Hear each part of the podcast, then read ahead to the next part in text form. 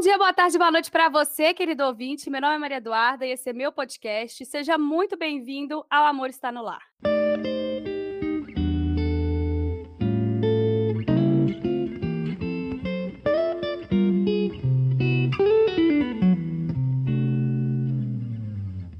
Aí, gente, como vocês estão? Espero que estejam todos bem. Se aqui tem sido um canal de bênção para você, compartilhe essa mensagem. Pode ter alguém bem do seu ladinho precisando ouvi-la. Agora, se você caiu aqui de paraquedas, eu vou deixar meu Instagram na descrição desse episódio. Vai lá para a gente conversar melhor, vai ser um prazer te receber. Sem mais delongas, no episódio de hoje a gente tem um convidado muito especial. Toda semana eu tô trazendo um convidado muito especial por aqui. Esse podcast está muito importante. E hoje a gente vai falar sobre um tema que é pornografia. Davi McMurray, seja muito bem-vindo. É, eu vou falar um pouquinho sobre o Davi, mas depois ele vai se apresentar melhor para vocês. O Davi ele tem certificado do Ítalo Marcilli como terapeuta. Ele é professor de filosofia e ética cristã na Unasp, master em hipnose, palestrante e bacharel em direito. Inclusive foi meu colega, meu amigo de faculdade. Fizemos aquela tormenta dos cinco anos juntos. Terrível, terrível. Deus me livre. Aí eu pensei assim, vou fazer outra faculdade? Vou nada, vou fazer uma especialização. Já estou na especialização. Bom, antes da gente adentrar no tema, Davi, eu vou passar a palavra para você, para você se apresentar. Fica à vontade, a casa é sua, tá? Espero que você se sinta muito confortável. Obrigado, Duda. Obrigado pelo convite, tá? Vou chamar de Duda aqui, porque igual a Duda já falou, né, nos conhecemos ali na faculdade, a gente estudou junto, né, passamos ali, não cinco anos, mas quatro anos e meio, que eu cheguei no segundo período, né? Quatro anos e meio ali, mas assim, foi quatro anos e meio de amizade mesmo, que era a nossa panelinha, né? É, como é que eles chamavam a gente lá? É, é, Associação Criminosa dos 30. É, porque só tirava 30 para cima, então a gente era é bom no negócio, a gente era bom no negócio. Então, assim, né, é, é uma amiga minha acima de tudo, e a Duda, pelo que já falou aí, a questão do, do currículo, é, eu acho que sim, é o de menos, mas é importante né, para a gente frisar a evolução né, que a gente teve durante esse período. É, eu me encontrei, de fato, é, na terapia, porque na terapia é onde eu posso, de fato, ajudar as pessoas da forma como eu queria. Não é que eu não podia ajudar no direito, é, mas da forma como que eu queria, né, era exatamente aqui onde eu, está, eu, eu estou, né? E assim, é um prazer, tá, Duda, estar tá aqui com você, estar tá aqui no seu podcast. Né? Eu gosto muito de ver as pessoas crescendo, amigos meus crescendo. Né? Isso é muito bom, tá? Feliz de estar aqui falando sobre esse tema que é de grande importância também. Também fico muito feliz, amigo. Nossa, quando você aceitou o convite, eu fiquei extremamente feliz. Falei para o meu esposo, nossa, acredito que o Davi aceitou fazer um podcast comigo. É realmente, assim, a gente fez direito, se formou e acabou se encontrando na terapia Sim. de novo. Porque, igual você falou, a terapia também chegou no meu coração com essa mesma forma de servir, de, de né, estar para o outro de uma outra, de um outra, de outro ponto de vista, digamos assim. Então, muito obrigada por estar aqui comigo, viu? Tenho certeza Tamo que vai junto. ser maravilhoso, vai ser muito agregador. Tamo junto. Você tem alguma dúvida, amigo? Sobre sobre o podcast, sobre. Eu queria saber mais como Fui. que tá, não assim, dúvida do que vai acontecer aqui hoje. Tá? Uhum. Eu, tô, eu tô querendo saber o seguinte, como é que, tão, como é que estão as coisas para você? Né? É, como é que você está lidando com essa, com essa fase agora? É, do que, que você tem costumado falar aqui? Quais são os assuntos que você já, já tratou aqui no início? Já tem quantos podcasts? Eu queria saber um pouquinho. Uhum. Então, é, o podcast, ele na verdade é um formato pontapé de um projeto muito maior que eu tenho no meu coração desde 2018. Uhum. Então, desde 2018 eu tenho esse sonho camuflado e aí, por medo, por N situações, eu nunca consegui colocar fora do papel. E esse ano não teve jeito. Esse ano eu falei, se eu não for agora, eu não vou nunca. Tem que e acontecer. Aí, é, e aí eu, eh, meu esposo acabou conversando comigo bastante, meio que pressionando, sabe? Uhum. Você já tem tudo, você já tem o formato, você já tem o que falar. Eu escrevia textos e arquivava, então assim, era era por puro medo mesmo. Uhum. Da, da, do que a internet me traria de volta, entendeu? E aí eu comecei, falei, ah, vamos começar então, vamos ver no que, que vai dar, vamos sentir. Deu muito certo, sabe? Eu já tenho um público bem fiel do podcast, então, assim, é uma coisa bem. Ai, é muito gostoso saber que tá dando demais. certo, sabe? As pessoas ouvem. Aqui, amigo, como eu falo, como eu estou fazendo a formação de terapia familiar de casal, então o meu foco aqui é famílias e casais. Uhum. É óbvio que a gente acaba entrando em assuntos mais particulares da persona, mas. Mas é um foco... nicho, né? É, o meu foco mesmo é a família e o casal. Aqui a gente já falou sobre expectativas, sobre é, redescobrindo papéis no casamento. Eu lembro que eu fiz um podcast com a Tainá sobre feminilidade perdida. Então, assim, de, de, tudo um pouquinho aqui. Mas estamos aí. Eu comecei a escutar o primeiro, aí só que eu não tive tempo nem para terminar ele. Eu vou, eu vou, eu vou ouvir os próximos, sim eu, pelos temas que você me falou, me interessar também. É, assim, bem bacana, sabe? Eu gosto, eu gosto de produzir, eu gosto de falei, né? Eu faço por roteiros, porque eu, eu prefiro me dar um, uhum. um norte bem grande para não fugir totalmente do assunto. E aí, agora sim, eu comprei, por exemplo, um mini estúdio, então eu tô adaptando com as novas ferramentas, uhum. sabe? Tô apanhando igual cachorro.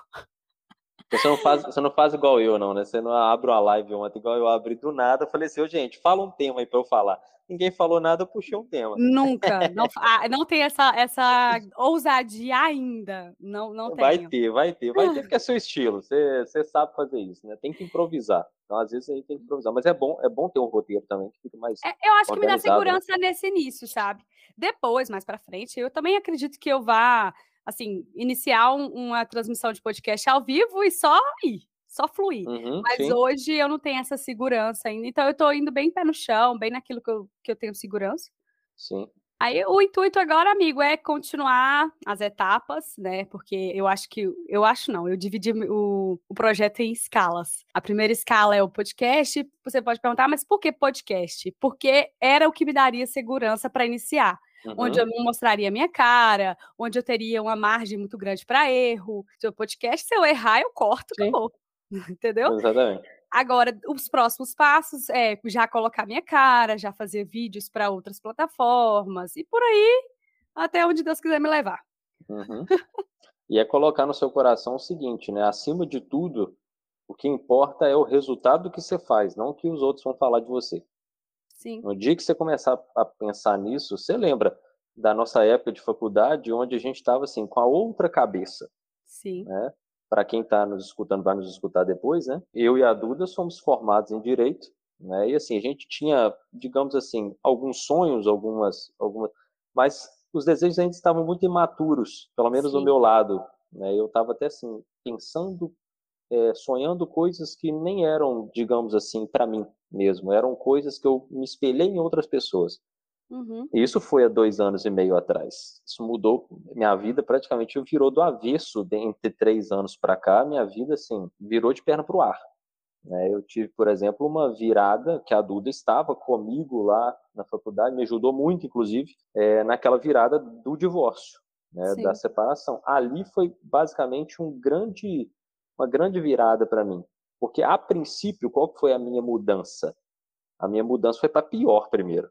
Eu, eu abri ali, um, a gente vai até falar disso mais para frente aqui, mas eu abri um espectro negativo meu. Uhum. Né? Então, assim, todo mundo tem um bem, mas tem um mal dentro de si também. Depende qual que você quer abrir. É. E eu comecei neste lado, né? E assim, a Duda me deu muitos conselhos, me ajudou bastante lá, e eu consegui fazer essa virada de chave. Então foi uma mudança assim de, de dois anos e meio para cá que eu basicamente eu falo eu não sou a mesma pessoa de antes e uma das coisas foi dar essa cara a tapa porque eu sabia a primeira vez que eu fizer um vídeo eu tenho esse vídeo gravado até hoje meu primeiro vídeo eu fiz um vídeo de 15 segundos ou 30 segundos não sei com a boca toda travada assim com medo de falar e com medo de e eu sabia que a primeira coisa que eu ia postar alguém ia falar ó oh, blogueirinho né ó oh, não sei o quê né? mas eu sabia o seguinte tem alguma coisa diferente aqui tem gente precisando do conteúdo, é. né? Eu lembro que foi uma virada assim para mim que eu tinha uma foto guardada da época da pandemia e eu postei, eu postei essa foto no, no, no perfil. Eu postei assim, ou eu acabo com essa pandemia, ou essa pandemia acaba comigo. Postei, assim, era uma forma de brincadeira, mas eu estava muito estressado dentro de casa. Então eu estava trabalhando no uhum. restaurante com minha mãe. Né? Lembro então, dessa assim, fase. Né? Trabalhando no restaurante, voltando para a faculdade e depois, ao mesmo tempo, alimentação ruim, sono péssimo, indo para Belo Oriente e voltando todo dia para Ipatinga, estressadaço, divorciado, puf, aquela bomba. Uhum. Né? Eu já dei muita patada na Duda já, né? Eu já dei muita patada em você na, é, naquela época, porque eu estava dando patada em todo mundo, essa é a verdade, né? Eu estava extremamente estressado, né? chateado, assim, com a vida. São situações, né, amigo, também, uhum. porque, uhum. assim, querendo ou não, foi algo inesperado para você. Claro. É, ninguém foi um baque. É possível, não. Né? Foi um choque de realidade, tipo, foi tipo um senta aqui, muda a sua uhum. perspectiva, uhum. e aí até você se encaixar de novo, refletir e falar assim: não, eu preciso mudar, ou isso vai me enfiar em um buraco que eu não vou. Vai ser muito Exatamente. mais difícil sair depois. Exatamente. É, é, aquela coisa, né, Às vezes tem gente que muda na fase boa, tem gente que vai é. precisar é. ir pela dor mesmo. Né? É verdade. E foi comigo. Inclusive, é um cara que hoje eu não sigo mais, né? Não vou ficar fazendo propaganda para ele aqui, mas ele falou uma frase, e essa frase meio que, caramba, né? Me deu uma alavancada. Mas antes disso, minha mãe já virou para mim e falou comigo. Eu caindo bêbado na rua, assim, aquela, aquela vida terrível. Ela falou assim, ó, aqui você não entra mais assim. E ela já seguiu a vida dela, você não vai seguir a sua, não? Aquilo foi uma, assim, foi um despertar para mim que eu falei, opa, esse já é o primeiro despertar. Eu já comecei a mudar. Na segunda, quando eu escutei esse cara falando assim, vai cuidar da sua vida, eu pensei, caramba, vai cuidar da sua vida. Era uma frase simples que a gente já escutou em outro lugar, mas o tom dela, a forma dela foi diferente para mim. Foi o seguinte: não é um vai cuidar da sua vida vitimista, tipo assim, ele tá brigando comigo, mas é um vai cuidar da sua vida no seguinte: eu preciso cuidar da minha vida e parar de preocupar com o mundo em volta. E aí foi a minha virada, assim, por isso que eu falo, hoje é um Davi se eu pegar o outro de lá, só o nome que é igual, o resto mudou tudo, graças a Deus. Graças, graças a, Deus. a, Deus. Isso é muito bom, a gente ter experiências. Eu uhum. também, completamente diferente, acho que o acho não, eu tenho certeza que o casamento, ele veio para expor os meus maiores defeitos e para falar para mim assim, olha, você precisa melhorar, não é assim que as coisas funcionam, uhum. não, não, é assim que acontece. E o casamento ele veio para isso. É, eu sou uma pessoa muito mais ativa, muito mais, né, faladeira, muito mais assim explosiva. E o meu esposo, ele já é uma pessoa muito mais tranquila, ele já é uma pessoa muito mais equilibrada, ele já é o, o tempero ali, sabe? Uhum. Então eu olho, eu olho para ele e falo assim, gente, eu também posso ser uma pessoa equilibrada, eu não preciso explodir de raiva, eu não preciso. Então assim, você acaba tendo, igual eu falei, sozinho você vai, chega em algum lugar, só que junto você vai uhum. muito mais longe. Exatamente. E aí, quando eu me casei, isso veio na minha mente assim de, olha, olha como ele te trata. Você pode tratá-lo dessa forma. Você pode tratá-lo bem também. Claro que a minha personalidade é uma personagem, uma Sim. personalidade mais assim, mas eu consigo me conter, eu consigo me controlar. Isso, meu filho, nossa, é outra não Eduarda. É fácil, não. não, mas é outra Maria Eduarda, completamente diferente. É, e eu vejo muito essa mudança, né? Você com certeza, eu nem falo assim, não sei se você reparou, você reparou isso com certeza. Isso vem muito pelo servir, isso vem muito pelo serviço, que é o seguinte: quando você percebe que existe alguém ali, uma alma na sua frente, que você pode, você pode, tem que cuidar, você meio que esquece de si, que é, é muito a ver com o que a gente vai falar aqui hoje, por exemplo porque é o seguinte, isso aqui tem muito a ver com eu estou preocupado comigo mesmo. Né? Eu estou tão focado em mim mesmo, né? que é aquela síndrome do, do narciso mesmo, né? A gente é. fala do narcisismo aí hoje na, na, na, na, própria psicanálise, mas se você for entender o, o próprio mito de Narciso, é isso. O Narciso é o seguinte, ele tinha uma promessa, que é o seguinte, ó, Narciso, você é filho de um rio. Então, se você ficar aqui perto do rio, você vai conseguir tudo que você quer na vida. Então, quer dizer, enquanto o rio fluir na sua vida, você vai, vai ficar bacana. O que, que aconteceu com o Narciso? Ele distanciou do rio. Ele distancia do rio. O que, que é a primeira coisa que acontece com ele? Antes dele ir para frente do rio, quase ninguém conhece essa história, mas o que, que acontece com ele? Ele vai para um vale. E lá no vale ele encontra com uma musa chamada Eco. É por isso que tem o, o eco da voz, né? Ah, sim. Que é onde ele fala e escuta a própria voz. Aí ele apaixona. Apaixona por si mesmo que é o que muitas vezes tem acontecido com pessoas, por exemplo, que são envolvidas com pornografia. Uhum. Eu apaixono por mim mesmo. Só que é o seguinte, esse amor não é correspondido. Quando eu falo eu te amo, a pessoa fala te amo. Quando eu falo reunimos-nos, a pessoa fala unimos-nos. Ou a pessoa, eu falo te amo, a pessoa fala amo. E aí aquilo vai ficando ruim, ruim. É o que, que ele faz? Ao invés dele voltar para o rio, o que, que ele faz? Ele distancia ainda mais, distancia. vai para frente de um lago. Aí é lá que eu olho a minha própria imagem, apaixono por mim de novo e me afogo. Me afogo no meu próprio egoísmo, que é o que acontece muita, muitas vezes com a pessoa que está envolvida na pornografia. Né? É, é, amar a mim e não amar o outro. Por isso que você falou. no meu casamento eu percebi que tinha alguém que, olha que bacana, ele te modelou com o próprio comportamento. Isso é fantástico. A uhum. personalidade dele te mudou. Isso é muito massa. Isso é muito massa.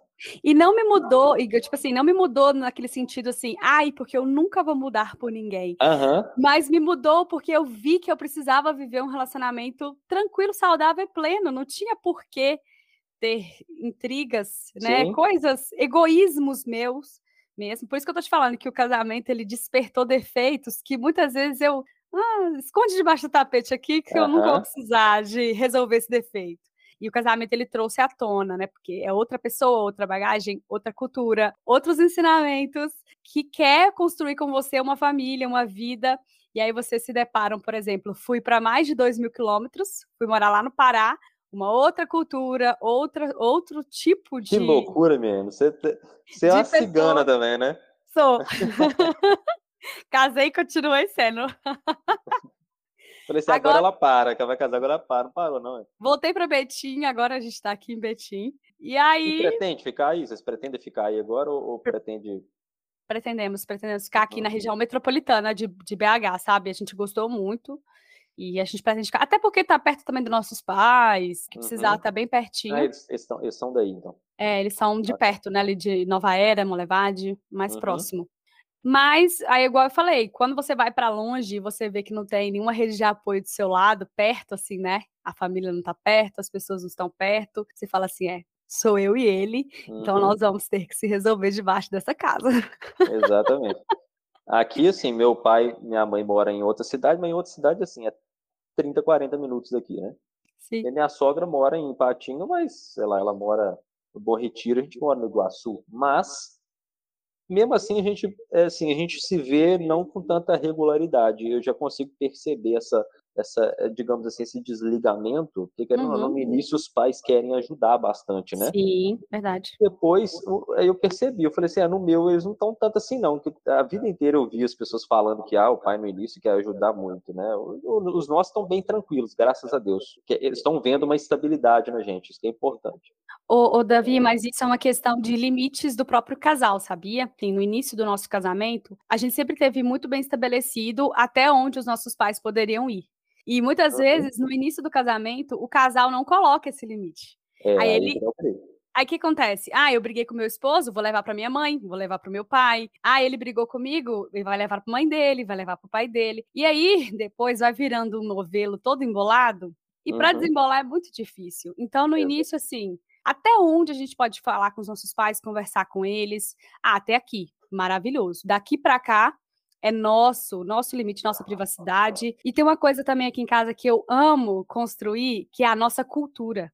Sabe? A gente tem a nossa cultura. Então, é óbvio que a gente traz a cultura da nossa família de origem, mas quando você casa, você tem a oportunidade de montar a sua própria cultura Sim, também. Isso é muito bom. Né? E é a identidade, né? Sim, e aí quando você tem sua própria cultura, nem todo mundo pode dar pitaco ali, porque você uhum. sabe o que é bom para vocês. Não, né? Isso é muito legal, isso é muito legal. Isso é muito bom.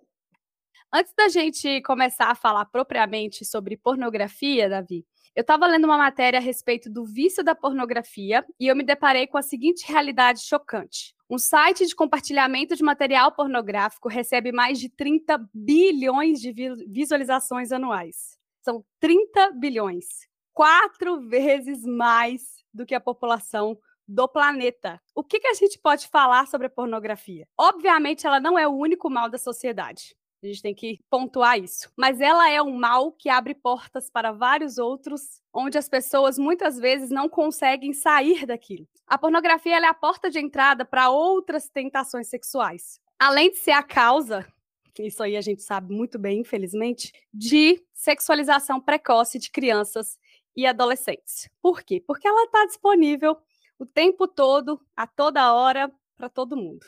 E esse assunto ele é muito pouco conhecido e muito pouco debatido. Não a pornografia é pouco conhecida, mas que ela é um problema é muito pouco conhecido. As pessoas não encaram uhum. isso como um problema. Então, os efeitos do amplo acesso à internet, somado às novas características da pornografia, poderão causar, sim, consequências desconhecidas para as gerações futuras. E é essa a questão. Como a geração futura vai lidar com tantas pessoas que acessam pornografia a todo momento. Então, para a gente começar o assunto, a minha primeira pergunta, e aí você fica à vontade para responder, é o que nós podemos entender sobre pornografia? Porque antes a pornografia era aquela coisa, entrar no, nos sites pornográficos e assistir um vídeo, ou uma revista onde tinha mulheres peladas. Mas uhum. hoje a gente vê pornografia até nas músicas, até na poesia, Sim. até no teatro, nos filmes. Como que a gente pode definir hoje a pornografia? Ó, vamos lá, Duda. É, esse é um tema, igual você falou, ele é um pouco, de, é pouco debatido. Por quê? Porque existem diversos pontos onde você pode debater pornografia. Por exemplo, eu poderia ficar em um ponto só com você aqui durante uma hora debatendo sobre pornografia. Né? Não é possível fazer isso, mas é para a gente entender ao mesmo tempo a gravidade desse problema. Né? Igual você falou da questão das revistas. Vamos pegar um tempo atrás. É, se você pega uma pessoa hoje em dia, é, vamos colocar aí de 30 anos, uma pessoa com 30 anos, talvez ela ainda tenha, ela tenha passado por uma fase né, que a pornografia pegou um pouco menos a situação dela. Menos de 30, né, e eu coloco aqui a nossa idade, menos de 30, as pessoas todas elas já tiveram contato com pornografia. Eu, eu costumo falar algumas coisas assim polêmicas lá no Instagram, mas é a verdade. Como eu falei um dia, eu falei dentro de pouquíssimo tempo, pouquíssimo tempo, talvez um, dois anos ou menos, 100% das mulheres ou homens já vão ter passado por algum processo de, vamos, vamos usar uma palavra aqui, mas é, é, é, infelizmente não tem como usar uma outra palavra, né? Mas é como se fosse uma espécie de prostituição velada. 100%, 100% né, dos jovens já vão ter passado por uma espécie de prostituição velada. E é aí que está o grande mal da, da pornografia. Por quê? Né, a pornografia, se você pensar ela um tempo atrás, ela não te dava uma gama de possibilidades. Por exemplo, vamos supor, o camarada abre a revista e ali tem, sei lá, três fotos da mesma mulher. Então é o seguinte, se ele quisesse ver a mulher em pé, ele não conseguia, porque ela estava naquelas três posições lá e pronto. O imaginário dele era corrompido já naquela época, sim, que era uma espécie de dessensibilização, né? Sim. Mas ao mesmo tempo é o seguinte, está limitado ali. Então a pornografia foi, né? Ela foi basicamente assim, e, e nós vamos tratar um tema anterior depois, eu queria falar isso com você, que é um tema que talvez quando a pessoa começar a escutar esse podcast eu falar desse tema, ela não vai se escutar seu podcast mais não. Então, assim, eu tô colocando seu podcast a jogo. Mas é a questão, por exemplo, dos métodos contraceptivos, que começaram lá na década de 60 de uma forma mais pesada e a visão do ato sexual foi mudando. Até que ele foi ficando cada vez mais artificial, artificial, artificial, até chegar no ponto da pornografia que é o ato de zero vida, só tem morte ali. Então, assim, o que, que acontece? A pornografia ela veio com essa transformação ao decorrer do tempo. Então, tinha uma dificuldade para você conseguir, por exemplo, ah, vou comprar uma revista. Não, não, não é qualquer um conseguia. Dependendo da idade que você tinha, você tinha que comprar escondido, ou você tinha que pedir um amigo, às vezes você não tinha um amigo que tinha, era caro. Era, não era, tinha, era muito difícil, né? É, não tinha essa variedade toda, igual eu te falei. E, ao, ao mesmo tempo, não era sexo, né? Eram mulheres nuas, por exemplo. Hoje, o que, que você tem? Você tem uma, uma, uma facilidade de procurar o que você quiser e, ao mesmo tempo, dar asas à sua imaginação. Aí algumas pessoas podem pensar assim, mas isso é bom, é? Porque se eu estou dando asa à minha imaginação, estou ficando mais imaginativo. Não é assim que funciona. Porque é o seguinte, você está tratando com uma coisa ali que é irreal. Existe a imaginação, existe a fantasia. A pornografia é uma fantasia. Que é o seguinte, é algo que não pode acontecer. O que, que acontece? O que, que é a pornografia em si? Né? Já com a sua pergunta. A pornografia é como se fosse um, uma afetação aqui num córtex pré-frontal. Você tem um, negócio aqui chamado córtex pré-frontal, a parte da frente do cérebro. E essa parte ela é responsável pela imaginação. Ela é responsável principalmente por aquela parte cognitiva, onde você vai, por exemplo, dosar o seu humor. Você vai, por exemplo, ficar mais criativa, você vai, por exemplo, dosar mais as suas ações.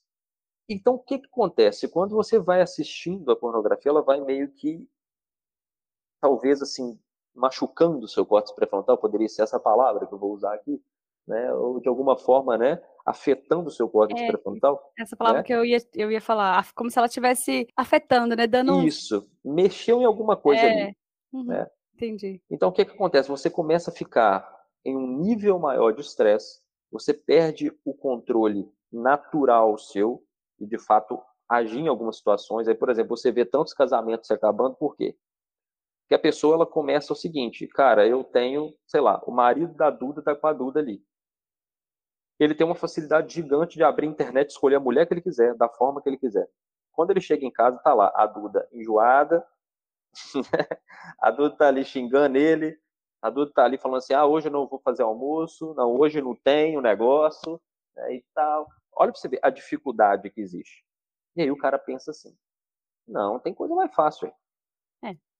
Tem Tem forma outros mais fácil de caminhos. conseguir isso. Então, aí que tá o grande ponto da pornografia, é o seguinte é eu, de alguma forma, estar usando isso como uma fuga, mas eu estou fugindo de quê? Porque a pornografia nunca é o problema real, ela é a cura, de fato, para um problema real. Você está tentando procurar isso. E aí é Hum. nesse ponto, assim, que eu que, que se as pessoas perguntarem né, a gravidade do, do ato pornografia, a gravidade da situação né, que é a pornografia, é uma desorientação do seu mundo interior. Eu poderia definir assim, né, o que, que é a pornografia em si? É uma desorientação do seu mundo interior. Eu gosto muito de falar sobre a, é, a maturidade. O que, que é você ter um mundo interior orientado? É você saber o seguinte: eu estou instalado na realidade. O que, que é a realidade? A realidade é eu vejo, eu vejo algo, né? eu, eu, eu presencio algo, eu ajo diante daquele algo, e algo acontece de acordo com a força que eu tenho, no momento que eu tenho, no lugar que eu tenho. Essa cisão que acontece da pornografia é o seguinte: eu não sei exatamente o que está acontecendo, eu não sei a força dos meus atos, eu não sei o quanto que isso vai, o quanto que isso vai é, é, me prejudicar. E aí é o seguinte: eu faço A, acontece C. Né? Então é o seguinte: você está diante do desconhecido, você está distante, você está diante da, do, daquilo que é fantasioso, daquilo que não é real. E aí você consegue viver um mundo imaginário. E viver esse mundo imaginário é correr da realidade. É por E a isso que as pessoas que estão na pornografia têm medo. E a pessoa se toca que ela tá vivendo no mundo imaginário? É aí que tá. Se ela se tocasse, ela não faria isso. Hum. Porque é o seguinte, olha para você ver. Eu, por exemplo, eu já tive problema com isso. Obviamente, eu acho que seria hipocrisia algum homem do mundo de hoje falar que não teve algum, algum tipo de problema. Talvez alguns mais, outros menos. Mas, por exemplo, eu acho que todo homem e 80% das mulheres do mundo de hoje, do menos de 30 anos, já tiveram um problema com isso. Só aí você já percebe a gravidade. Porque imagina, vamos supor, vamos trocar isso. Imagina que 100% dos homens tivessem câncer e 80% das mulheres tivessem câncer. Ai, meu Deus, o que, que é isso? É uma epidemia, a pandemia. Agora vamos trocar por pornografia? Não, aí é, é. tranquilo. Não é tranquilo. Você está entendendo? É isso que, que aconteceu. Então, a pornografia, igual você falou comigo lá na mensagem, né? O vício em pornografia, você pode chamá-lo disso, porque ele tem todas as características de um vício. Se você conseguir pegar o, a pornografia e, e colocar ela cara a cara com o crack, com a maconha, com a cocaína, ele vai ter o mesmo efeito no cérebro. Porque é aqui que está a questão da dopamina, a questão da, da recompensa. Então é o seguinte, eu vou sempre querendo mais, mais, mais. Esse é o ponto da pornografia. Eu gosto muito de falar de uma coisa chamada argumento vital. O que é o argumento vital? É o seguinte, eu tenho um argumento, uma forma de vida, e quando eu faço uso da pornografia, eu corrompo esse argumento vital. Existem, eu posso até citar que existem quatro tipos de argumento vital, assim, que são, para o ser humano, são os possíveis, né? Que é o argumento do ensinar, o argumento do proteger, o argumento do servir. Não quer dizer que você não possa ter mais de um. E tem um argumento das possibilidades de prazer. Três argumentos aqui são de pessoas maduras, um das imaturas, mas é a maioria está aqui, né? Obviamente. E aí que está o ponto. A pessoa está nas, presa nas possibilidades de prazer. O que, que seria isso? É o seguinte: eu não consigo acumular prazer. Né? Por exemplo, imagina aquele hambúrguer que a gente comia lá na faculdade, aquele tropeiro. Comi o tropeiro, é o seguinte, enchi. mas amanhã eu vou querer de novo, até mesmo hoje eu vou querer de novo. Por quê? Porque eu não consigo acumular o prazer. Eu consigo ter outros prazeres. Entendi. Esse é o ponto do prazer. Que é o seguinte, eu uso a pornografia, não quer dizer que eu não vou usar de novo. Aquilo já é um paliativo para acontecer de novo. Então o que, que acontece? Imagina você comer a mesma comida todo dia. Você vai enjoar, você vai querer uma outra comida. E aí que está o ponto. O que, que acontece? Imagina um cara casado. Só imagina a gravidade disso. A gente precisa mostrar a gravidade do problema. E depois a gente vai mostrar soluções também, mas primeiro a gente Sim. tem que falar do problema. Imagina um cara casado e ele tá ali, ele gosta da mulher, ele sente atração pela mulher, mas ele começa a usar a pornografia de uma forma recorrente. Então ele começa, ele olha uma loura, aí ele vai vendo vídeo de louras, daqui a pouco, não, vou ver as morenas. Ah, vou ver as mulheres de seios grandes, agora as de seios pequenos, as magras, as grandes. Daqui a pouco, aquilo ali já não é o suficiente para ele. Ele já viu todo tipo de mulher que consegue imaginar na vida. Então ele vai, sei lá, para coisas mais pesadas, ele vai para criança.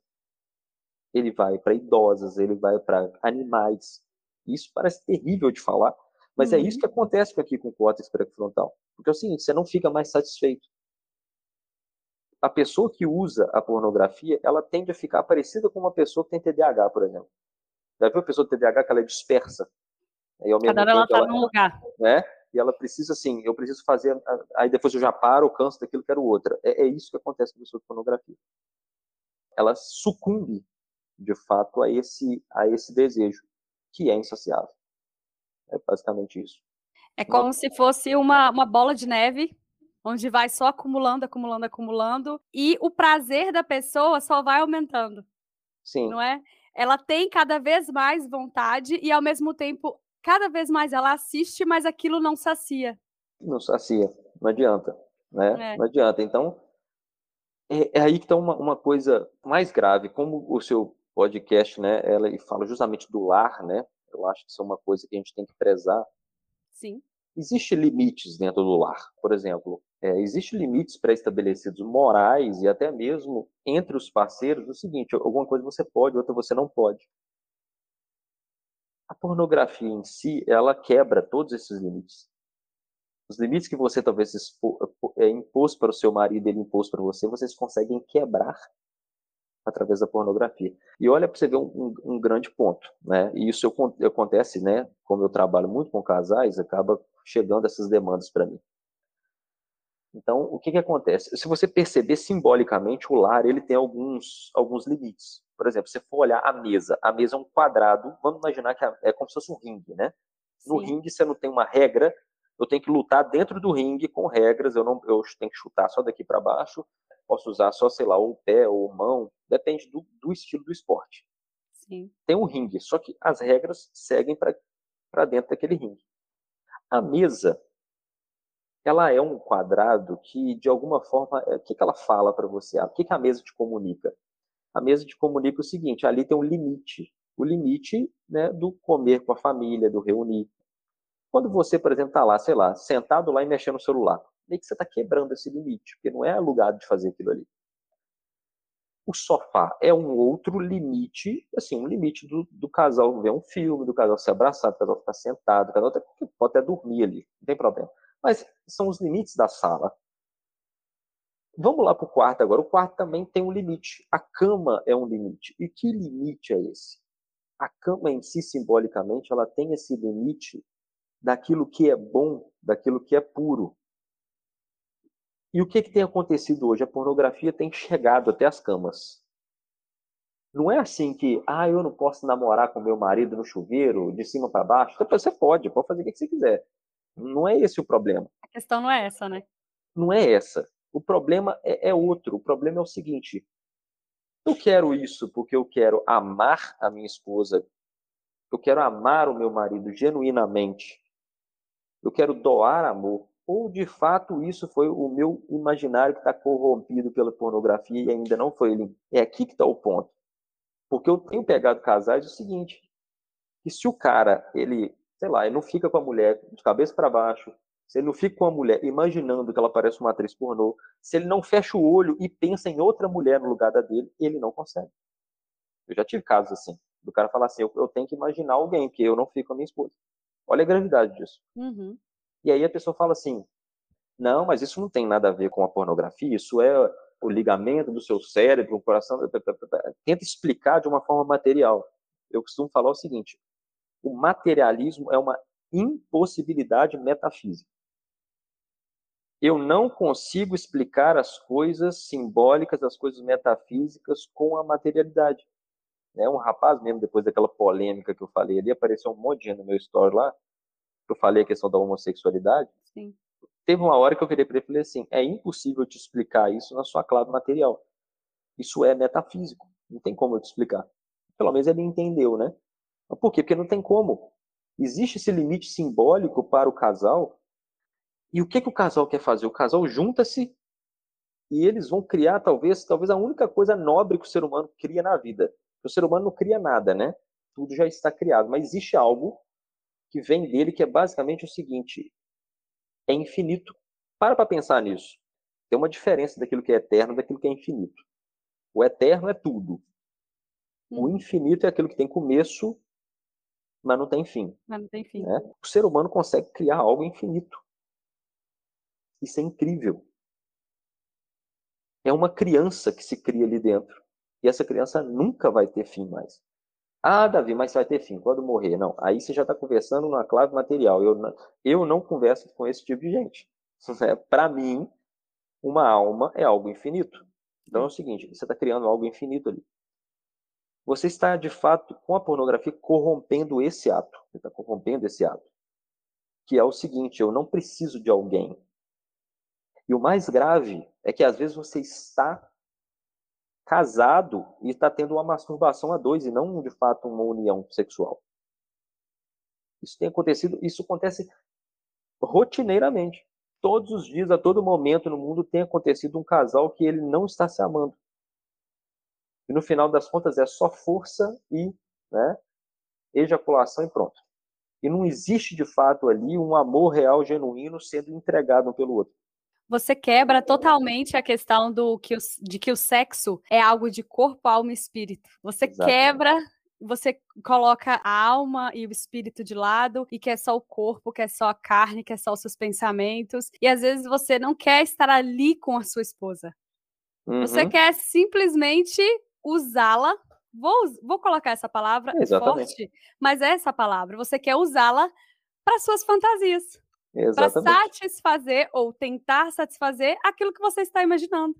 Você não tem aquela beleza que é aproveitar o ato sexual, aproveitar o, o prazer né, de um casal. Você simplesmente quer fazer algo totalmente carnal, e aí você termina, cadê? Se, aí a pessoa nada. pode perguntar assim, né, Duda, mas quando que eu sei que eu estou numa masturbação a dois e quando eu sei que eu, eu, eu tô de fato amando genuinamente?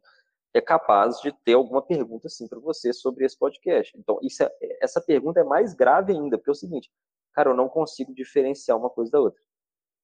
Eu não consigo diferenciar, digamos assim, uma prostituição mesmo de um, de um, de um casamento. Porque é o seguinte, é como se os dois estivessem se prostituindo. Uhum. Quando eu não consigo diferenciar, isso mostra a gravidade do que, que é. Mas é aí que a Duda falou uma coisa muito importante. Como que eu sei? No final do ato, como é que você está se sentindo? Está se sentindo culpado, culpada? Ou está se sentindo assim? Sabe aquela coisa bonita assim de. Eu tenho isso com a minha esposa de ao terminar o ato, você abraça a pessoa, você dá um beijo na pessoa, você fala assim, é com essa pessoa que eu quero estar. Não tem, não tem mais ninguém que eu queira estar. Quero estar com essa pessoa e eu quero estar com ela na eternidade. Isso é amor. O que é o amor? O amor é, eu quero que essa pessoa seja feliz aqui e na eternidade. Isso é amor. Eu não quero que essa pessoa seja só feliz aqui, eu quero que ela seja feliz aqui e na eternidade. Quando você termina o ato, você olha para essa pessoa e fala assim: Cara, eu quero estar com essa pessoa. É essa e nem e mais ninguém. Eu quero ela para sempre. Eu quero que ela seja feliz aqui na eternidade. Pronto. Isso é amor. Fora isso, é a masturbação a dois. E o que que essa masturbação a dois traz, Duda? Porque é o seguinte, eu falei com você no início que a pornografia não é o, efe, o efeito. Pornografia é a consequência de um problema que você tem você pode perceber, toda pessoa que está envolvida com pornografia é justamente porque ela tem dois problemas. Impotência, não estou falando da impotência de, do ato em si, do órgão, Vai ser a impotência diante da vida e a falta de controle sobre situações. Por exemplo, eu já tive casais aqui que o marido estava com muitos problemas financeiros. Sim. E esse problema financeiro, querendo ou não, né, eu sempre falo isso, parece polêmico também, mas o homem ele busca o que na mulher? Ele busca equilíbrio emocional. Se a mulher for doidona, ele, ele, ele desencanta. Ao ponto que a mulher não é isso que ela procura no cara. Parece que a mulher é mais emocional, mas é isso que ela procura. Não, ela procura estabilidade financeira. Segurança, né? Em Segurança. todas as áreas. Estabilidade financeira, entendam, tá? Não é dinheiro que ela está procurando. Não. É o seguinte, esse cara ele pode cuidar de mim, né? esse cara pode me proteger, é isso que ela quer. Então é o seguinte, existe esse movimento. Imagina, por exemplo, vamos colocar aqui que a Duda é mulher, talvez mulheres estejam me escutando agora, só para vocês fazerem uma diferenciação. Imagina uma mulher que não consegue cuidar do seu filho, mesmo que ela queira. Isso é terrível para a mulher, não é? é? Isso costuma ser pior para a mulher do que para o próprio, próprio homem. O homem ele tem mais ou menos essa sensação quando ele não consegue ajudar financeiramente. Quando ele não consegue suprir aquilo que a mulher e que a família precisa. Por exemplo, meu filho está passando fome, eu não tenho dinheiro para dar comida para ele. Então, o movimento na cabeça do homem é terrível nessas questões financeiras. É por isso que tem, eu separo talvez uma parte, às vezes, nas minhas terapias, para falar de dinheiro. É não para o cara ser dinheirista, mas para o cara saber o seguinte: cara, se eu não me cuidar financeiramente, eu vou me atolar. Aí o que, que o cara faz? Eu estou impotente, eu perdi o controle, o que, que eu faço? Eu vou sucumbir à pornografia. Só que aí ele fica ali, sei lá, cinco minutos. Alguns, né? Tem, tem cara que fica quatro horas vendo pornografia. No final do dia, o que, que o cara tem?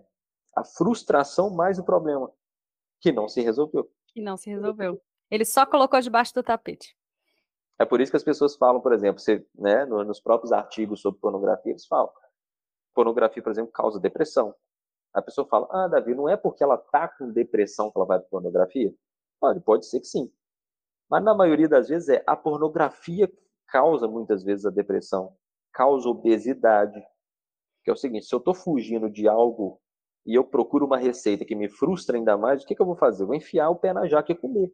Que eu vou procurar um outro problema uma outra solução, digamos assim. Uhum. E aí, Inclusive, pode falar. Inclusive, era isso que eu ia perguntar. Quais são as consequências psicológicas e físicas? Porque não é só o psicológico claro. que sofre, né? O físico também. É, eu, por exemplo, como terapeuta tridimensional, eu tenho que falar disso, né? Sempre, né? A gente é sempre uma tríade de mente, corpo e espírito. Né? Então é o seguinte, tudo está ligado. Então o que, que acontece? O nosso corpo ele vai somatizar aquilo que é um problema na cabeça eu costumo falar o seguinte: nós temos seis, seis questões que nós precisamos avaliar. Eu avalio sempre dentro da, da terapia. Nós temos ali problemas mais baixos, que são os problemas afetivos internos, nossos traumas, nossos, nossos, nossas questões internas. Tem os nossos problemas afetivos externos, né, a família, os amigos, né, o namoro e tal. Ali também né, o seu problema físico, que é o seguinte: eu tenho demandas físicas, eu vou te procurar por alguma demanda, mas a minha demanda física é importante. E eu tenho os problemas mais altos, que são, por exemplo, a sua dimensão simbólica. Tem problemas que são simbólicos. É igual eu fiz a live de ontem. Uma paciente minha, que ela tinha problemas reais na questão do, do orgasmo.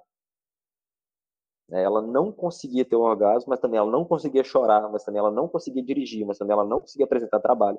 Quem não percebe essa conexão simbólica não consegue tratar essa moça, vai achar que é só o problema de dirigir. E não. Ela, ela por exemplo, ela tinha sonhos que o Satanás estava sufocando o pescoço dela. Então, o que é o orgasmo em si que ela não consegue ter? O orgasmo é um alívio, né? uma espécie de alívio. Quando eu não consigo ter esse alívio, o que está acontecendo? Eu estou sendo pressionado, estou sendo sufocada. A mesma sufocada. coisa que está acontecendo com ela no sonho. Só que o sonho traz uma representação de algo mal, que é o Satanás, né? Então, olhe para você ver, tem esses problemas simbólicos, tem os problemas intelectuais. O que são os problemas intelectuais? É eu acreditar que o que é verdade é mentira, e o que é mentira é verdade. E a pessoa chega com uma questão e fala assim: Eu tenho um problema espiritual. Só acho que é espiritual, né? Aí ela vai e fala assim: Meu problema espiritual é, eu acho que a igreja não deve guardar o sábado. Ou eu acho que a igreja deve fazer as festas não sei o quê. Isso é um problema intelectual, não é um problema espiritual. É só adequar ali que consegue. E existem problemas espirituais. A pornografia ela consegue, digamos assim, conectar uns pontos e afetar essas diversas áreas. Então, por exemplo, a pornografia ela vai afetar seu intelecto. Além de você ficar mais burra, vai afetar o seguinte, a sua, a sua moral. Porque no intelecto também não tem só essa questão do certo e errado. Tem essa questão moral mesmo. É o seguinte, próprio Igor Caruso fala sobre essa repressão moral. É um problema pior. Eu tenho, por exemplo, um casal aqui, um casal, na verdade, eu tenho um triângulo amoroso aqui. Espero que eles não escutem essa live. Mas assim, mas eu tenho um Espero triângulo. que escutem. Tomara que escutem, né? Mas eles sabem disso. Eu falo brincando, mas eles sabem. Mas assim, eu tenho um triângulo amoroso que, digamos assim, a amante e o cara, eles estão somatizando já. Então, quer dizer, as unhas estão machucadas, totalmente cheio de bolha a mão, é, batimentos cardíacos acelerados, imunidade baixa, aumento de peso, né, obesidade, as próprias questões da ansiedade, sintomas depressivos, e que mesmo eu tratando as questões físicas, afetivas, achando que é só essas questões mais baixas, digamos assim, isso não consegue. Além dele, às vezes, além de ter amante e ter esposa, ainda envolvido em pornografia, assim, quatro, cinco, seis vezes por dia. Então você percebe que a pornografia, ela, de alguma forma, ela te leva a corromper a sua biografia. Isso é grave. Exatamente. Porque ela vai corrompendo a sua moral. E quando você vai usando, usando, usando aquilo, o que, que você vai fazendo? Você vai, de alguma forma, reprimindo a sua dimensão moral. É aquilo que o Igor Caruso fala. A repressão moral é o mal do nosso tempo. O próprio Victor Frank fala que todo tempo tem um problema, né? um mal.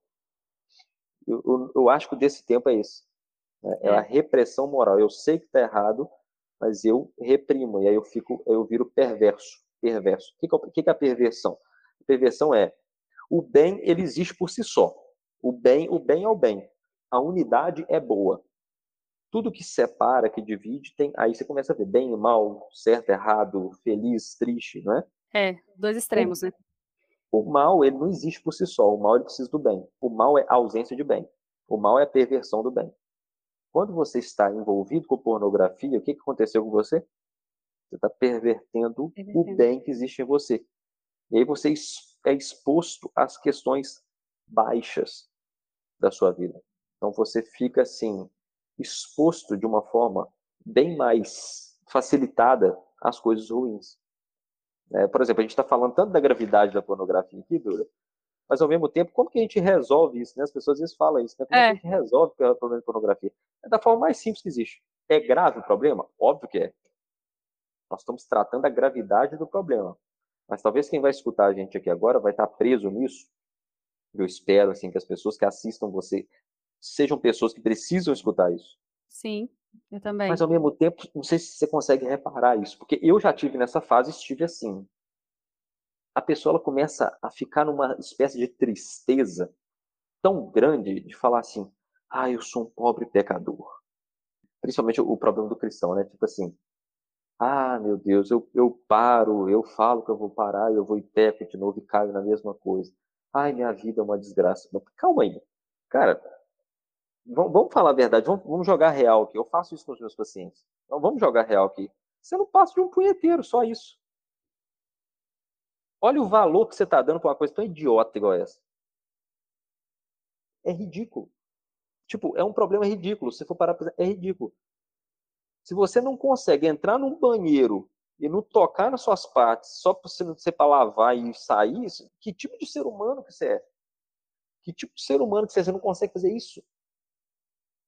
Então, assim, a pornografia se resolve não pensando nela. Lembra do narciso que eu falei no início? Sim. O problema da pornografia se resolve não pensando nela. No dia que eu percebi isso, acabou para mim. Porque é o seguinte, eu já entrava assim, sei lá, no banheiro, eu ficava sozinho em casa e falava, ai meu Deus, agora já era, vou cair na pornografia. Que coisa ridícula. Cara, tem tanta coisa para fazer. Eu não tô falando assim de fugir para outro problema. Mas eu tô falando assim, quebrar os gatilhos a questão do domínio próprio. Né? Exatamente. Né? você conseguir e, colocar ele em prática. E é por isso que eu sempre brinco com as pessoas o seguinte: como que um cara e uma mulher vai resistir a esse tipo de problema, sendo que resistir já é a palavra errada? Né? Não é resistir. É você olhar para esse problema o seguinte: é, é tipo o joio e o trigo, né? O próprio Deus fala o seguinte: não deixa, deixa crescer, depois você tira o joio. Arranca. Isso. Tem situação igual essa aqui, que é o seguinte, cara, você tem inimigo maior para você lidar agora. Né? Você tem, sei lá, o problema da sua falta de espiritualidade, que é muito mais grave que isso. Você está achando como que a, a, a, o seu maior inimigo fosse a pornografia? Não, calma, calma. Vamos tratando isso de forma assim, devagar, sem pressa. Deixa o joio crescer junto com o trigo, daqui a pouco você tira o trigo. Isso. Isso não é um problema, Duda, que eu vejo que as pessoas devem tratar com tanta autoflagelo assim. Entendeu? No dia que eu percebi isso, eu falei assim, cara, eu tenho mais coisa para fazer eu tenho mais coisa para fazer. Eu estou vendo aqui que várias pessoas estão falando que existem benefícios nisso, então vou testar. Então, beleza. E a vida foi seguindo, a vida foi seguindo, a vida foi seguindo, foi acontecendo um, dois anos, três. E o que, que acontece? Eu falo, por exemplo, eu não tenho dez anos de, de não contato com pornografia. E eu acredito que dentro de dez anos você consegue limpar seu imaginário, não menos que isso. Existem algumas coisas aqui ainda? Claro que existe estão sendo apagadas aqui, sendo limpo, o imaginário está sendo limpo. Mas é o seguinte, eu poderia, ter, eu poderia estar melhor se eu não tivesse tido esse contato. Mas agora não tem como fazer isso, tem como remediar. Então, você que está nos assistindo agora, nos escutando agora, eu queria assim, que essa pessoa olhasse para si agora e falasse o quão idiota é esse vício que eu tô, que eu tô caído nele. E eu estou escolhendo ele como meu inimigo principal. Você tem inimigos maiores para você vencer Verdade. agora. Né? É por isso que eu até brinco assim, ó, eu falo, ó, você precisa ficar forte. E não é ficar forte assim de desenvolver a virtude da fortaleza. Não, não, isso é, isso é coisa muito abstrata, a pessoa não consegue palpar isso, né? Mas assim, fica forte fisicamente mesmo. Começa a fazer um exercício físico, alimenta bem, vai suplementar.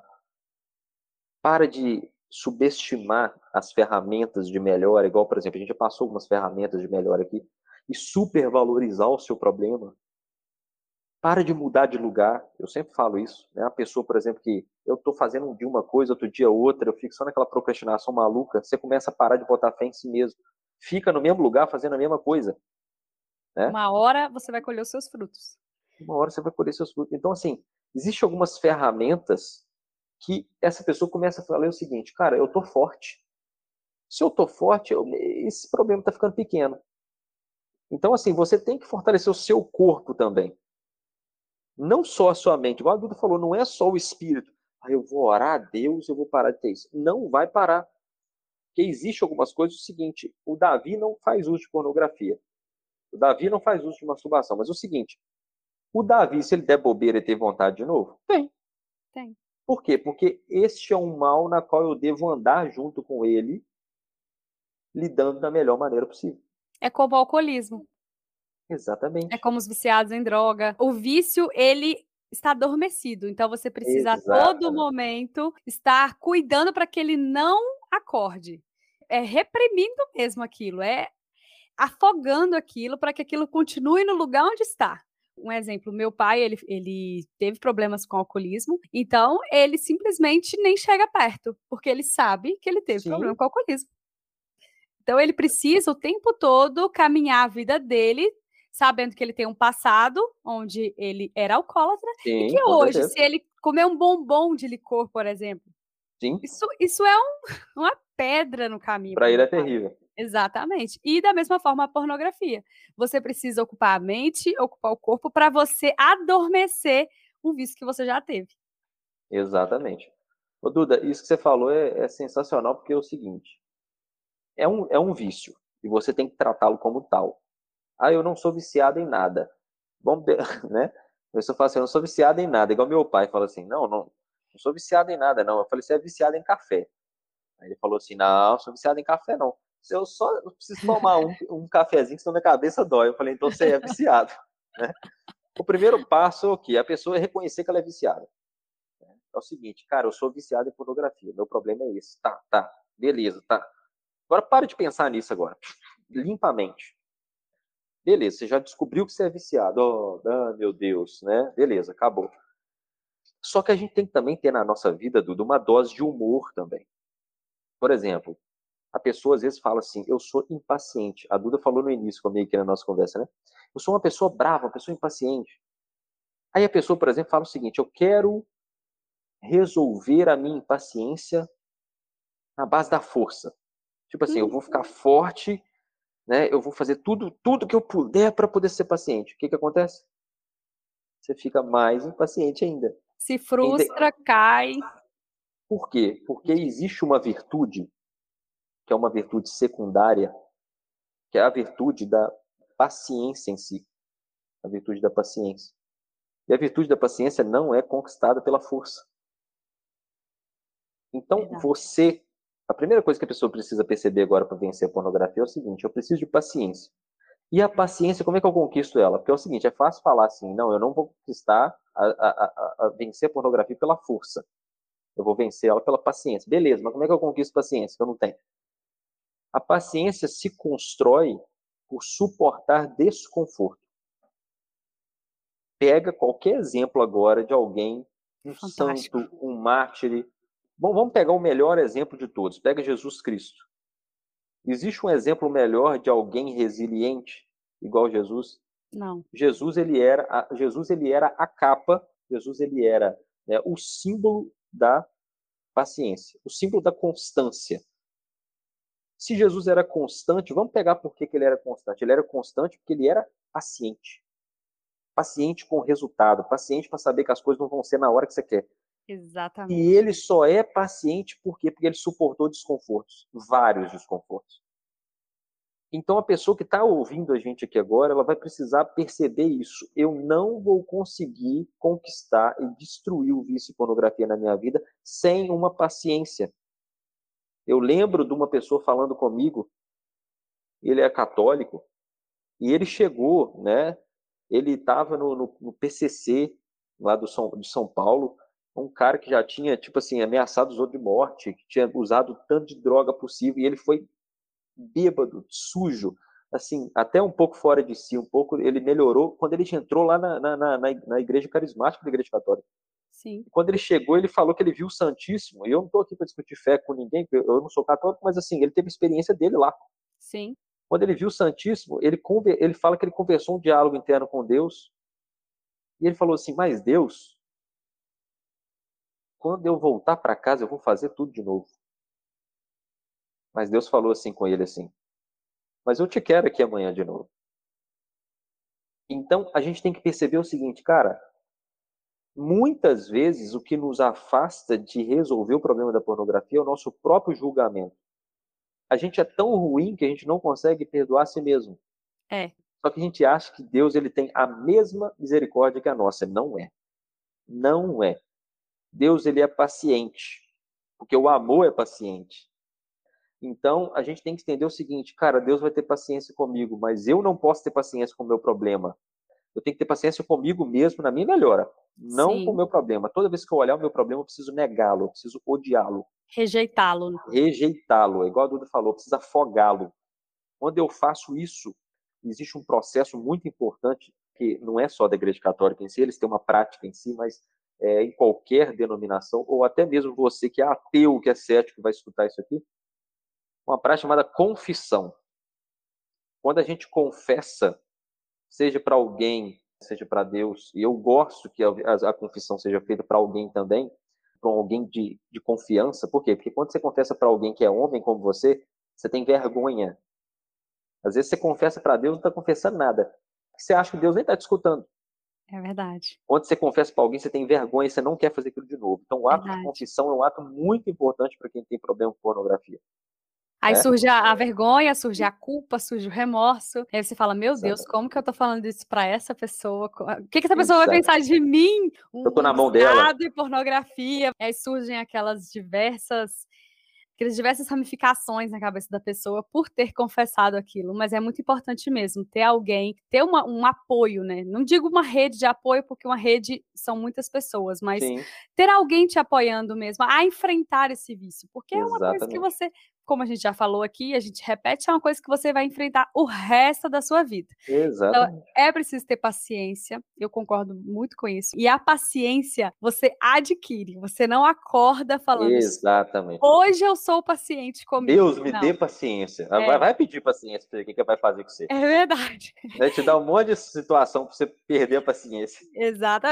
Como diz o meu eu tenho um tio que fala isso: sabei o que pedir para não pedir errado e depois não saber como enfrentar. Exatamente. Então, a gente precisa mesmo ter essa, essa visão paciente conosco, porque nós costumamos perdoar os outros, mas ser muito brutos com nós mesmos. Uhum. E você uhum. falou uma coisa fantástica: Deus não tem a misericórdia que nós temos, e graças a Ele por isso, porque senão estaríamos todos condenados, não uhum. teríamos uhum. a oportunidade da vida eterna. A misericórdia dele ultrapassa gerações, ultrapassa tudo, é maior que qualquer coisa, é eterna. Exatamente. Que falando. E, amiga, eu queria é, conversar com você a respeito de uma questão. Como que a gente lida ou trata ou entende esses especialistas, né, profissionais que são a favor da masturbação, são a favor da pornografia, não a veem como algum problema. Eu, pelo menos, já ouvi de ginecologistas, Sim, inclusive, é, a minha ginecologista falando que era bom eu me tocar, eu me conhecer, eu, enfim, descobrir a mim mesma. E aí você cai novamente numa repetição contínua da sua vida, onde você tá querendo fugir daquilo, mas a sua ginecologista fala assim: minha filha, vai. E aí, como que a gente lida com isso? As pessoas que estão de casa, que às vezes enfrentam esse problema. Eu quero sair da pornografia, mas a minha ginecologista manda eu me tocar. Uhum. O que, é que eu faço? É aí que, eu, que entra o materialismo. Se você tentar explicar a pornografia na clave material, pode ser que ela funcione mesmo em alguns casos, né? De uma pessoa que ah, não conhece seu corpo e tal. É, é sim, só que é o seguinte: ela não está vendo que existe uma dimensão maior, uma situação maior que vai ocorrer depois. É pelos frutos que você vê o que está certo. Então, se a pessoa está me escutando agora, e talvez escutou uma ginecologista também falando isso com ela, você vai fazer o teste. Qual dos dois que funciona? O que a gente falou aqui ou o que ela falou? Só que eu te aconselho a testar o nosso primeiro. Eu também. Se você estiver lá, talvez você não saia mais. E é aí que está um grande ponto, né? Esses profissionais hoje, eles estão sempre colados na materialidade. Só que mal sabem eles que para eles poderem dar um passo, eles tiveram que pensar, e esse pensar não está no campo material, está imaterial. Não conseguimos viver sem o mundo, sem o mundo imaterial. Esses profissionais, assim, tenho pena deles, porque é o seguinte, tem um milhão de formações, é aquilo que o professor Olavo de Carvalho sempre falava, você vai ter intelectuais que não sabem ler, você vai ter acadêmicos que são analfabetos. É, isso que tem acontecido hoje. Então, assim, não tem o que falar, não ser pena deles. Então, por exemplo, você pega, vamos, vamos colocar então, né, hoje em dia, hoje em dia as pessoas querem destruir os profissionais que não têm uma formação específica, né, por exemplo, os psicoterapeutas, né, nós, terapeutas. É? Não, não, não. Isso aí é uma, é uma, é uma. Só a gente tem o poder da psicologia. Beleza, né? Se minha cabeça ficasse por conta só desses, desses profissionais aí, tava todo mundo fodido, né? Então, Sócrates, Platão e Aristóteles não podiam atuar, não, porque eles não tinham formação acadêmica, né? Sócrates era um cara que sabia nem ler, nem escrever, ele escrevia. E o próprio Platão, ele falava, Duda, dessas três dimensões da alma. Né? Já para essa pessoa que talvez escutou igual você aí, né, de médicos que fala que isso é bom, Platão ele falava uma coisa: a nossa alma é como um cocheiro que está em cima de dois cavalos, um branco e um preto. Existe um cavalo preto que ele é mais forte e ele é quase que indomável. E a única coisa que consegue segurar ele é o cavalo branco. Ele é um pouco mais fraco, mas ele, ele consegue segurar. E quem guia o cavalo branco é o cocheiro. O que ele está querendo dizer aqui? O nosso corpo é esse cavalo preto é a nossa dimensão que nós não conseguimos domar, são os nossos desejos. É por isso que eu falo, você querer domar um desejo natural seu é burrice.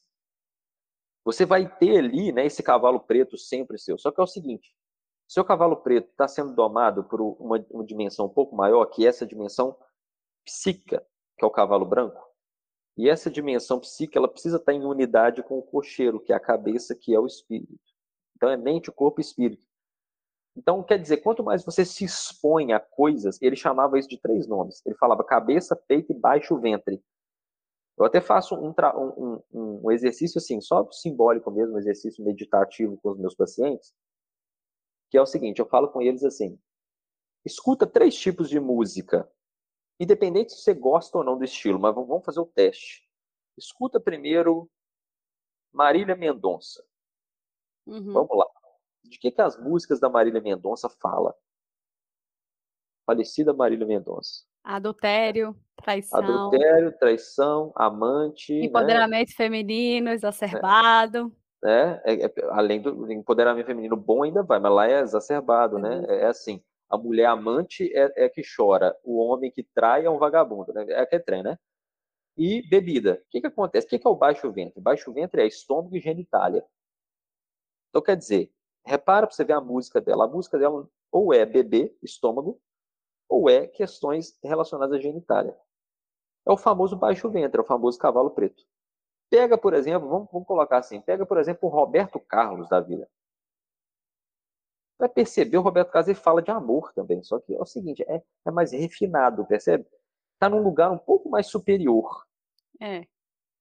Agora escuta a nona sinfonia de Beethoven. Você vai ver onde ela vai tocar em você. Você vai falar assim: meu braço arrepiou. Eu não sei, eu não sei se eu tô com medo ou eu, eu, se eu tô assim mais espiritualizado. Alguma coisa está acontecendo, porque tocou numa dimensão ainda mais superior. Eu faço esse teste com os pacientes, faço assim, onde tocou em você essa música. Uma pessoa que é exposta a esse tipo de música, como a, a Marília Mendonça, e aí abre o seu Instagram e fica vendo foto de um milhão de mulheres que ele segue, um milhão de homens que segue, semi-nus no Instagram. E depois chega com os amigos, e a única conversa que eles têm são sobre a mulher que ficou, a mulher que deixou de ficar, o homem que tá lindo, que passou lá não sei o quê. No final do seu dia, o que, que você vai querer? Você vai querer se prostrar diante da pornografia. Então é o seguinte, o que, que o Platão fala? Se você não alimentar as suas dimensões superiores, você vai sucumbir às inferiores. Verdade. Então aí que está o grande ponto da pornografia. Primeiro, eu volto a dizer aquilo que eu falei com você. Temos que tratar isso como uma dose de comédia. A gente tem que rir disso. E falar assim, que coisa idiota, que vício idiota que eu tô caindo nele. Isso é ridículo. Para, para, para. Você não tem idade para isso mais. Eu consigo sair é. disso. Né? É eu consigo pra... sair dessa imoralidade, dessa fraqueza, é. desse vício. Vão embora daqui. Cara, é, beleza, é um vício, mas é o seguinte, cara, pensa nisso como se fosse um cigarro. Ah, é terrível, mas, cara, é ridículo, você tá perdendo pra um negocinho desse tamanhozinho. Você tem que perceber o seguinte, a pessoa às vezes fala, né, tem 23 anos, ai, eu tô morrendo da pornografia. Cara, você tem uma vida inteira. Se você parar com pornografia dentro de um ano, você vai estar com 24 anos e você vai ter conquistado um monte de coisa para de sucumbir isso, mas ao mesmo tempo é o seguinte, para de alimentar suas, suas instâncias inferiores, porque você nunca vai conseguir vencer desse jeito. Você está alimentando sua parte animal, você está alimentando seu cavalo preto indomável. Então aqui nós já, eu, eu, a gente já vê um, um, passo aqui, é tratar isso com uma dose de humor, é você confessar isso de fato para se envergonhar e ao mesmo tempo você alimentar suas instâncias superiores. E o mais importante, talvez para fechar aqui né, a minha fala, Sim. Eu, eu não posso deixar de falar isso em nenhum lugar porque isso me transformou, que é o serviço. Então, assim, o serviço não é só o trabalho remunerado, é muito não. mais do que isso. Então, existe um livro, ele chama Fausto, do Goethe. Esse livro é fantástico, ele tem três, três volumes, mas ele, se eu não me engano, é no primeiro que ele fala isso. É como se fosse um diálogo com Satanás. Satanás vira para Deus e fala assim: Olha que criatura mais ridícula o ser humano. E aí Deus fala assim: é, mas ele fica maior do que você através do amor. E aí ele dá um brado, que é um imperador, né, Goethe, um imperador, ele, ele dá um brado em latim. E ele fala assim, é como se Satanás falasse assim, não serviam. Não serviam. O que, que ele fala? Ele fala assim, não servirei a um mundo que tem uma coisa ridícula, pequena, minúscula, menor do que eu como ser humano no mundo e ao mesmo tempo ele consegue ficar maior do que eu através do amor, através de um ato que eu não uhum. consigo fazer. Então ele fala não serve. O que, que ele está querendo dizer? Não servirei. Então toda vez que você que está nos escutando agora, você acorda e você não acorda com um sorriso no rosto, com uma vontade de, de servir as pessoas, e você não dá um brado contrário, você não fala assim, serve Você não, não fala assim, eu servirei, você vira nada mais do que um filho de, de demônio. É isso que você é quando. Porque assim, quando você fala não servirei, quando você começa a se vitimizar, quando você começa assim, ah, eu vou sucumbir à pornografia mesmo, né? Porque o que cura a pornografia é o serviço, é o amor, é o cuidado com o outro. Então, quando eu não faço isso, eu dou o mesmo brado de Satanás, não serve. E aí ele faz o que quiser com você, ele pisa em você, ele esculacha é você. Agora, quando você vira assim, Serviam, todo dia, eu faço essa oração todo dia. Quando eu acordo, eu ajoelho no chão, eu agradeço a Deus, mas eu dou um brado também no meu, no meu coração. Eu falo assim, ó, Serviam. Por quê? Porque o significado dessa palavra. É o seguinte, servirei. O meu dia hoje está disposto para isso. Quando eu faço isso, eu dou um tapa na cara dele. Eu começo a perceber o seguinte, que mané pornografia, nem sei o que é isso.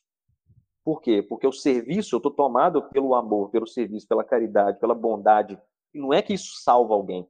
Não. Né? Paulo fala, né? Mas... Salvação não vem pelas obras, né? Mas ao mesmo tempo Tiago fala, a fé sem obras é morta. É então, morta. é o seguinte, eu preciso servir. Eu preciso servir. É isso que tem que estar no meu sangue. Você que está me escutando, né, nesse podcast da Duda. Se você não servir, você vai sucumbir à pornografia. Não adianta todos os detalhes. Você pode voltar esse podcast aqui dez vezes, pegar é. todos os detalhes que eu e a Duda conversamos, praticar. Se o serviço não tiver incluído, já era. É verdade. Era. É verdade. E para finalizar com chave de ouro, amigo, eu queria compartilhar com você uma coisa que eu tenho muito, muito latente no meu coração. Nós, seres humanos, por lidarmos com seres humanos, né, nós terapeutas, então eu guardo isso para mim porque foi algo que realmente me mudou. Nós temos dois grandes privilégios. Nós somos seres pensantes, uhum. das, dos animais existentes no mundo que Deus criou, nós somos seres pensantes e nós somos templo do Espírito Santo de Deus. Nós somos templo ambulante do Espírito Santo de Deus. Você saber disso e você querer que isso seja uma verdade na sua vida te transforma. Então, assim, tudo isso que o Davi falou é impactante, é muito forte, é um tema assim extremamente tabu. A gente quebra tabu ao falar disso. E, e outra coisa também, um detalhe: a quem você quer servir? Não há como servir dois senhores. Uhum. Não há como trabalhar para duas pessoas. A quem você quer servir? Exatamente. Aonde que, né, exatamente aquilo que você falou. Aonde está o seu amor, o seu serviço, a sua dedicação? Tá tempo demais deixando sua mente oca e falando assim: "Ai, só isso já me basta. E aí fica aquela glutonaria uhum. de pornografia exposta na internet a rodo para quem quiser. Ou você tá ali querendo amar, querendo servir olhando para o seu companheiro ou companheira, ou se você é solteiro, mas querendo encontrar alguém e falando assim: eu vou melhorar, porque essa pessoa precisa de mim, porque a nossa Exatamente. família precisa de mim, porque eu vou servir. E não é só servir ao outro, é servir a você mesmo. Uhum. O que você está fazendo com você, com o seu corpo? O que você está fazendo com a sua mente? Então, fantástico. Davi, ó, só tenho que agradecer. Saio daqui uns 50% mais inteligente desse assunto. Ô, Duda, se você me permite ainda, eu vou, assim, jogar um pouquinho de, de culpa, porque é o seguinte, né? A, a, olha para você ver, a amizade é o seguinte, a, o que, que significa amizade, né? Para o próprio Aristóteles, amizade é amizade verdadeira, genuína, é você ter interesse nas mesmas coisas. Então, o que, que reaproximou eu e a Duda depois de, sei lá, dois anos e meio? Os mesmos interesses é o seguinte, às vezes você pode ter um amigo de infância e você, com, sei lá, seus 17, 18 anos, você, você some. Por quê? Cada um vai para o interesse, o interesse dele é não fazer nada, o senhor vai fazer tudo. Outros amigos você conquistou em pouquíssimo tempo, mas tem o mesmo interesse que você. Isso é amizade. Eu sou grato de estar aqui e, ao mesmo tempo, é o seguinte, um amigo também, ele, para ele ser alguém interessante, né, para ser alguém bom, ele precisa despertar você para uma melhora. O que é ser alguém interessante? Ser alguém interessante é elevar o seu sarrafo, é fazer Sim. você melhorar um pouco. Eu vou jogar um pouquinho de culpa aqui, um pouquinho de é, para quem está tá nos assistindo agora, para pensar sobre isso. Tá? Sim. Todo ato sexual, Duda, com barreira, você já está me entendendo o que eu estou te falando. Todo ato com barreira, ele vai levar uma espécie de culpa. Porque você está barrando justamente o ato mais nobre que existe do ser humano. Então, quando você, você de alguma forma parece não estar reprimindo moralmente essa situação. Eu queria agora, quem está me escutando, não levasse isso para o lado pessoal, mas pensasse o seguinte: por que, que eu não quero ter filhos? Por que, que eu não quero ter filhos? e parece não ser um, um, tema nada a ver com a pornografia, mas tem sim. Né? Eu senti de falar isso aqui. Por que, que eu não quero ter filhos? Eu não quero ter filhos é porque dá gasto? É porque dá muito problema? Então você está pensando em quem? Então quando você fala isso, você está dizendo um baita do não serve. Por quê? Porque eu não servirei porque eu não tenho dinheiro, não servirei. Repare que as maiores mentes, eles talvez não tiveram dinheiro nenhum, tem lá oito filhos, dez filhos, e os caras estão lá do mesmo jeito sobrevivendo. Então é o seguinte, filho não é dinheiro, filho não é problema para quem está disposto a servir. E, querendo ou não, às vezes essa culpa, que talvez pode até te levar um pouco para pornografia, pode ter relação com esse com essa mudança de, de argumento vital seu, de, de, de alguma forma o seguinte, você tem uma essência, e essa essência é trazer vida para o mundo. E você não traz, você está reprimindo isso, você vai trazer e carregar um pouco de culpa. Naturalmente, você está carregando um pouco de culpa e não está percebendo mais. Então, assim, eu queria deixar essa mensagem. Né? E eu queria falar para essas pessoas o seguinte: isso aqui, de fato, o último que eu falei, é um, é um tema que você tem que olhar para si, de fato, de uma forma séria, sem sorriso. Isso aqui é sério. Então, Duda, é essa culpa né, que ela só vai ser, de fato, morta pelo serviço, pelo amor, né, que é aquilo que você falou. Agradeço mais uma vez pelo convite, porque toda vez que eu tenho um convite para falar, né, eu não desperdiço a, a, oportunidade de falar sobre o amor, sobre o serviço, que eu acho que isso não sai de moda. Não. Né, o, o amor não sai de moda e ele é eterno. É a única coisa eterna que nós temos aqui. Então, falar sobre isso, nem que seja uma alma que vai escutar isso, é importante para a gente. Com tá? certeza. Tá? Eu agradeço muito a sua participação. Acompanhe o seu trabalho e vou continuar acompanhando. É realmente assim muito bom saber que tem pessoas é, do nosso lado, sabe? Quando você falou para mim, Duda, eu vou, eu tô contigo, vamos lá. Uhum. Eu realmente fiquei muito feliz. É, e a só agradecer, Davi, muito obrigada mesmo. Eu tenho certeza que esse podcast vai ser bênção na vida de várias Amém. pessoas. E assim, fica à vontade, tá? Quando quiser voltar de novo, você me fala então, os então, temas aí, a gente faz a reunião. Mas é isso, muito obrigada, viu? Deus abençoe você. Todo dia, valeu demais. E assim, precisar também, fala, seu Davi, ó, eu tô querendo trazer você e falar outro tema. Eu tô disposto, tá? Eu gosto mesmo da gente bater esse papo, conversar, né? Essa é a minha praia, né? Eu gosto disso. Então, assim, muito obrigado. Gostei demais do nosso bate-papo aqui, eu é, dessa explanação. É, é um assunto, assim, que eu nem costumo muito tratar, no meu Instagram, né? Então é bom trazer ele para cá. Eu acho que é uma coisa massa da gente tratar. E assim, que isso seja um ensinamento, não, não só para quem vai assistir, mas para nós também. Né? Para nossa melhor pessoal. Com certeza. Amém? Deus abençoe sua família, viu? tá, querido? Você Amém.